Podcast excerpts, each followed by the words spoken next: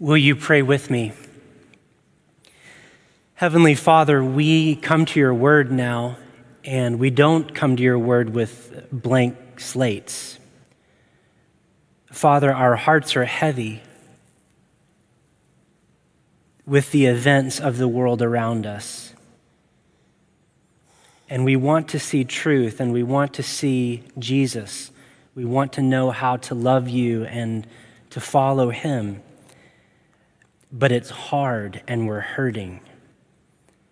Lord, we even this week have remembered the tragic murder at the Pulse nightclub. We're still in the midst of a nation overcome with the sin of racism and trying to figure out what to do with that.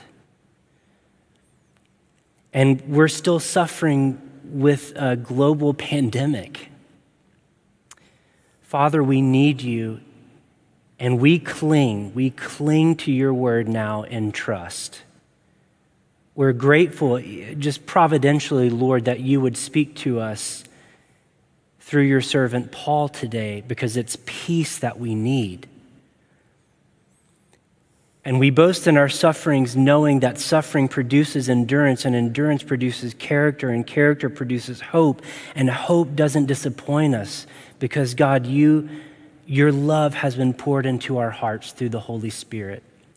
So we return to you now. We return to your word. You are our master. We want to know how to follow you in these uncertain times. And we ask that you would do this for us by the power of your Holy Spirit. Amen. Well, what does it mean to be a follower of Jesus Christ? A follower. Ooh, that word, follower.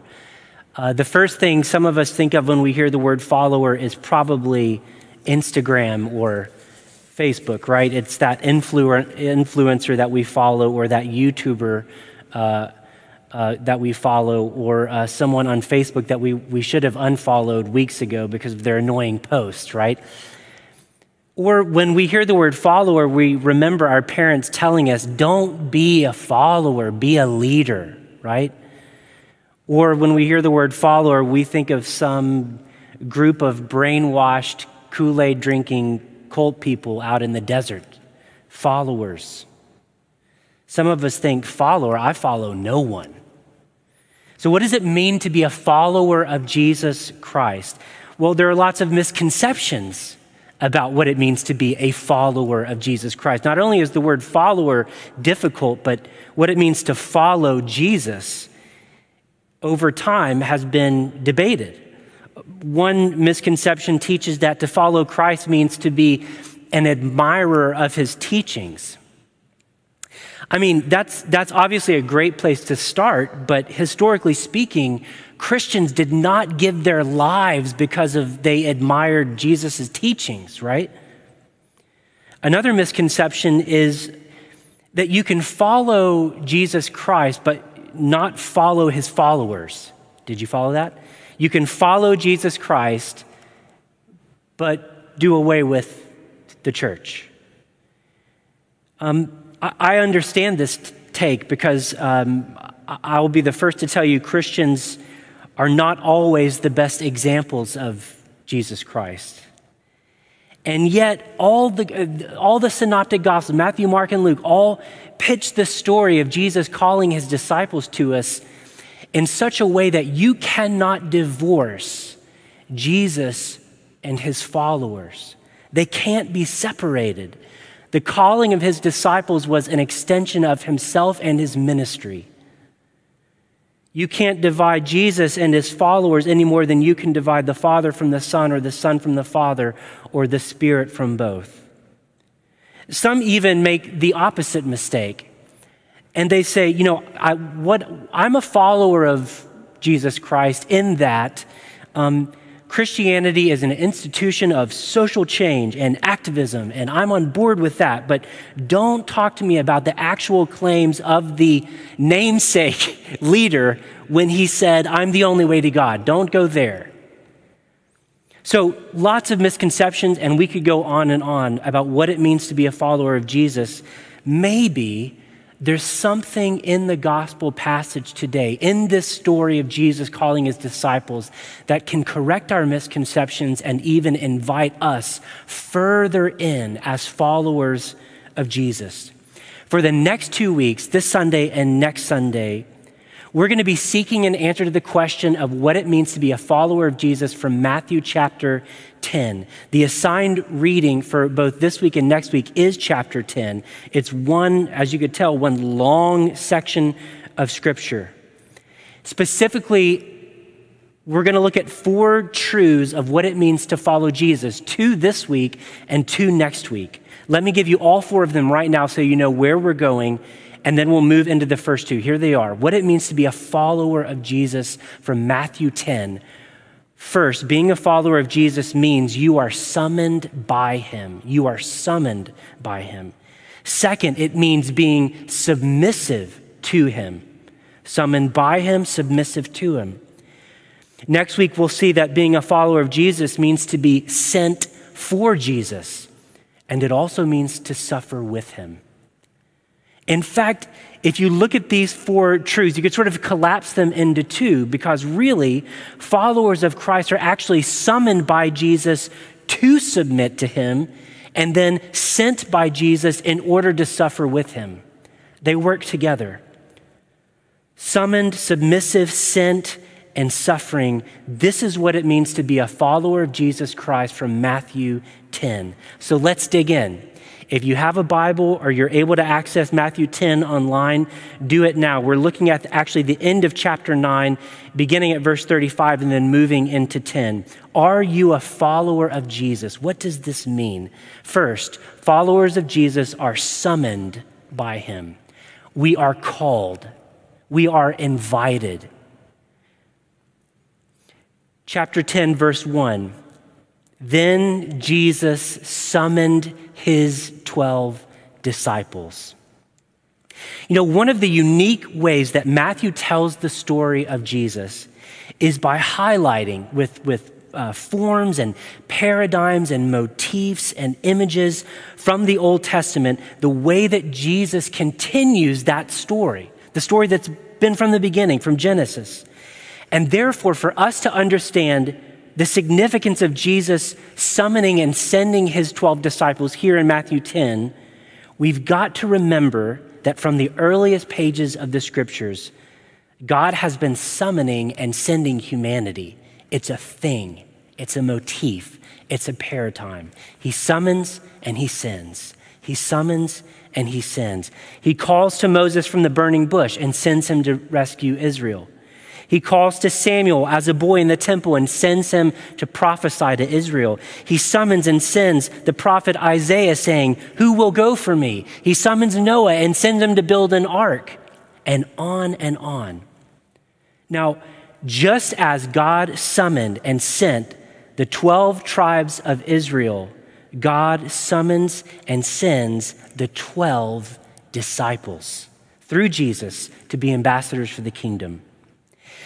This, this may seem simplistic, right? It's, but but it, it, can't be, it can't be overstated. We become followers of Jesus because Jesus has called us. He's summoned us. In essence, God makes the first move. He pursues us. No one seeks God, the psalmist says. God seeks us. We don't find God even on our spiritual searches and journeys. Of course, that's how we would talk about our spiritual searches and journeys. We're looking for something, but we don't realize that God's been looking for us. The scriptures teach that sin has so blinded us we can't even see to reach out for help. God has to reach into our stories and grab us by the heart. It was true in the Old Testament, it was true for Jesus' disciples in chapter 10, and it's true for us today. So the question is how is or has God summoned you? You say, Josh, I um, consider myself a follower of Christ. I don't know what you mean by, by God calling me um, or summoning me. Well, what does that even mean? There's a few different possibilities. Um, for some of us, God's call came suddenly. unexpectedly, unpredictably, mystically, even. And we heard him in a near fatal car wreck, or at rock bottom of our addiction, or on a hotel balcony where despair had almost won. This is how, by the way, St. Augustine of Hippo came to follow Christ. It was sudden and immediate and mystical during a low point in his life. Listen to this from the Confessions. Now, when deep reflection had drawn up out of the secret depths of my soul all my misery and had heaped it up before the sight of my heart, Augustine writes, I stole away and flung myself down under a fig tree and gave free course to my tears. I sent up these sorrowful cries to God. How long? How long? Tomorrow and tomorrow? Why not now, God? Why not this very hour make an end to my uncleanness? I was saying these things and weeping in the most bitter contrition of my heart when suddenly I heard the voice of a boy or a girl, I know not which coming from the neighboring house, chanting over and over again pick it up, read it. Pick it up, read it. So, damming the torrent of my tears, I got to my feet, for I couldn't but think that this was a divine command to open the Bible and read the first passage I should light upon. Pause. That's not always a good Bible study tool, okay? Continue. I snatched up the apostles' book, opened it, and in silence read the paragraph on which my eyes first fell. Quote, not in rioting and drunkenness, not in chambering and wantonness. By the way, this had been part of Augustine's story. Not in strife and envying, but put on the Lord Jesus Christ and make no provision for the flesh to fulfill the lust thereof. Augustine closes with this I wanted to read no further, nor did I need to, for instantly, as the sentence ended, there was infused in my heart something like the light of full certainty, and all the gloom of doubt vanished away. For some of us in our stories, what it, has, uh, what it means to be that we've been called by God is that it was a sudden thing, an immediate thing, a mystical thing, and praise the Lord for it. For others, God summoned us over time, over long periods of time. Jennifer Fulwiler is a, a blogger at conversiondiary.com. She's a, a Catholic blogger. She was an atheist all her life. She jokes that literally her dad read Carl Sagan's Cosmos to her in bed at night before she went to sleep as a kid. Talk about atheist. Jennifer heard God's call, though, years later, after marriage in the midst, in the first moments of holding her brand newborn baby boy and feeling a love for him that she just knew, she just knew. A purely rationalist, materialist worldview could not account for. And so, after studying the world's major religions, she found herself drawn more and more and more to an encounter with Jesus Christ. For some of us, God has summoned us over time. Now, for many in liturgical traditions like our church, if you grew up here, you were baptized here, you were confirmed here, you've been to Eucharist almost every week, you come to midday Eucharist all the time. If this is you, you say, I don't know, I don't ever remember God calling me. He's just always been on the line. Well, the way we think about God's calling for in liturgical Christianity is sort of like that. He, he called you at baptism. And he came to you in the bread and wine every week at Eucharist. And he confirmed the faith that he put in you at baptism when you were perhaps a teenager in confirmation. And in all the other sacramental rituals of the church, God has been calling you. You may not have realized it all the moments it was happening, but he was graciously making the first move and pursuing your heart. To be a follower of Jesus means to be summoned by God. I heard the voice of Jesus say, Come unto me and rest. Lay down, thou weary one. Lay down thy head upon my breast. I came to Jesus as I was I, uh, weary, worn, and sad, I found in him a resting place, and he has made me glad. To be a follower is to be summoned. Here's the second point to be a follower of Jesus means to be submissive to him. Submission, ooh, that is a hard word. Cindy Featherman, a blogger, writes submission, obedience, subordination, allegiance, reverence, trust, and self denial. This is at the heart of discipleship. It acknowledges the lordship of Jesus over every aspect of life. The concept of submission involves relinquishing one's individual rights in favor of another. In fact, it's only through complete submission that a follower of Jesus is able to open one's heart to the Holy Spirit. Partial submission is not even an option for one who calls Jesus Lord. Have you been summoned and are you submissive? Are you submissive? Where do we see this in our text today? To be a follower means to be submissive. Well, let me take you back to the end of chapter 9. This is a contextual point, it sort of surrounds our passage. Jesus went about all the cities and villages, Matthew writes, teaching in their synagogues and proclaiming the good news of the kingdom. When he saw the crowds, note that word, crowds, he had compassion for them because they were harassed and helpless, like sheep without a shepherd. And then he said to his disciples, and he gives the teaching crowd disciples. Crowd disciples. Note the distinction. There are crowds for whom Jesus feels compassion, but then there are disciples to whom Jesus addresses his teaching.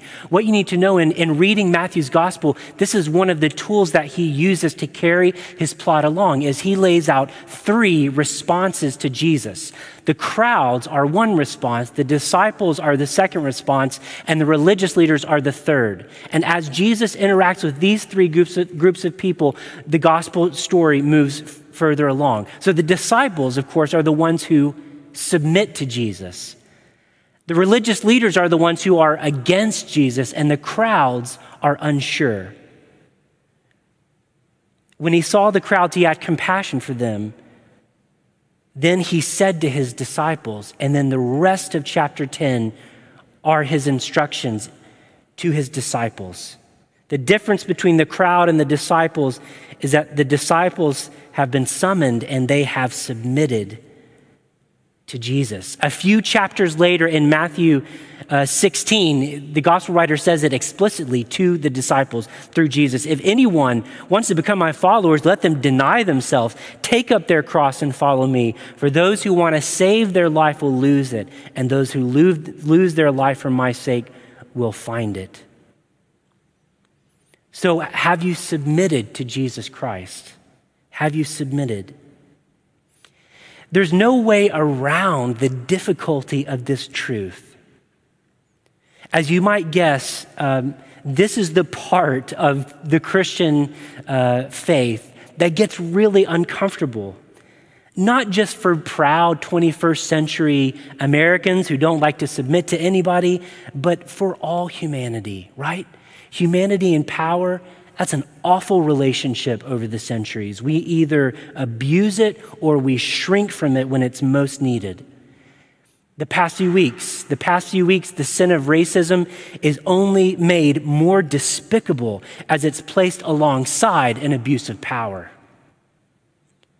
Probably the refrain I hear most from people who want nothing to do with Christianity is something like, Why would I believe or submit my life to God who wants to take away X from me? Why would I do that?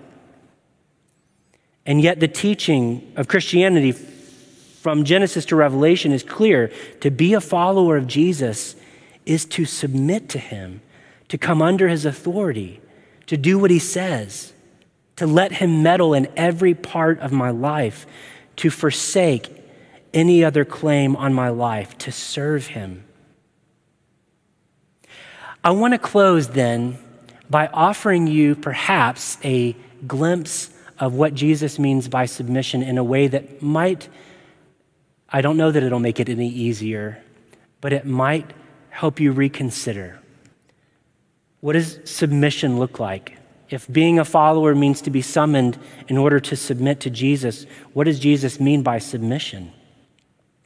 It's so awesome that literally one chapter later, there's another page in your Bible, Matthew chapter 11, Jesus is talking to his disciples, and listen to these words. He says, Come to me, all you that are weary and carrying heavy burdens, and I will give you rest.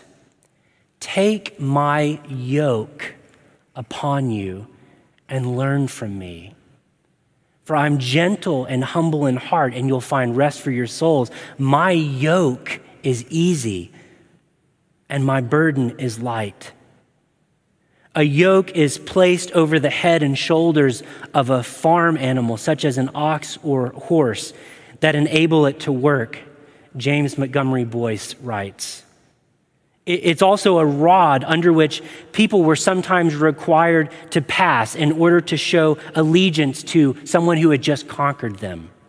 It can also refer to a scholar submitting to the academic discipline of a professor. Here's the point all of these images of yoke, whatever yoke entails, is what Jesus means by submission. Take my yoke upon you, submit to me. And he calls all of them easy and light. Why? Because he's a different kind of master, a different kind of ruler, a different kind of professor. I am gentle and humble in heart. Submission to me isn't for the strong, by the way, right? This is what he opens with. It's for the weary and heavy burdened. It's for people who need rest. Being a follower of Jesus means to be summoned by him and then to submit to him, but there's a catch, and it's a beautiful gospel catch. Submission is probably nothing like what you think of. You have never met a master like Jesus. So, brothers and sisters, hear this call today to submit to the God who even now is summoning you afresh. I close with the words of Pastor Boice, his invitation to all of us. Jesus is all you or any other poor, struggling, and burdened soul will ever truly need. Why struggle further in your sin? You're laboring onward, distressed at the burden on your back. No earthly master will ever lift that burden. In fact, many will add to it. Most will ignore it since they've got burdens of their own.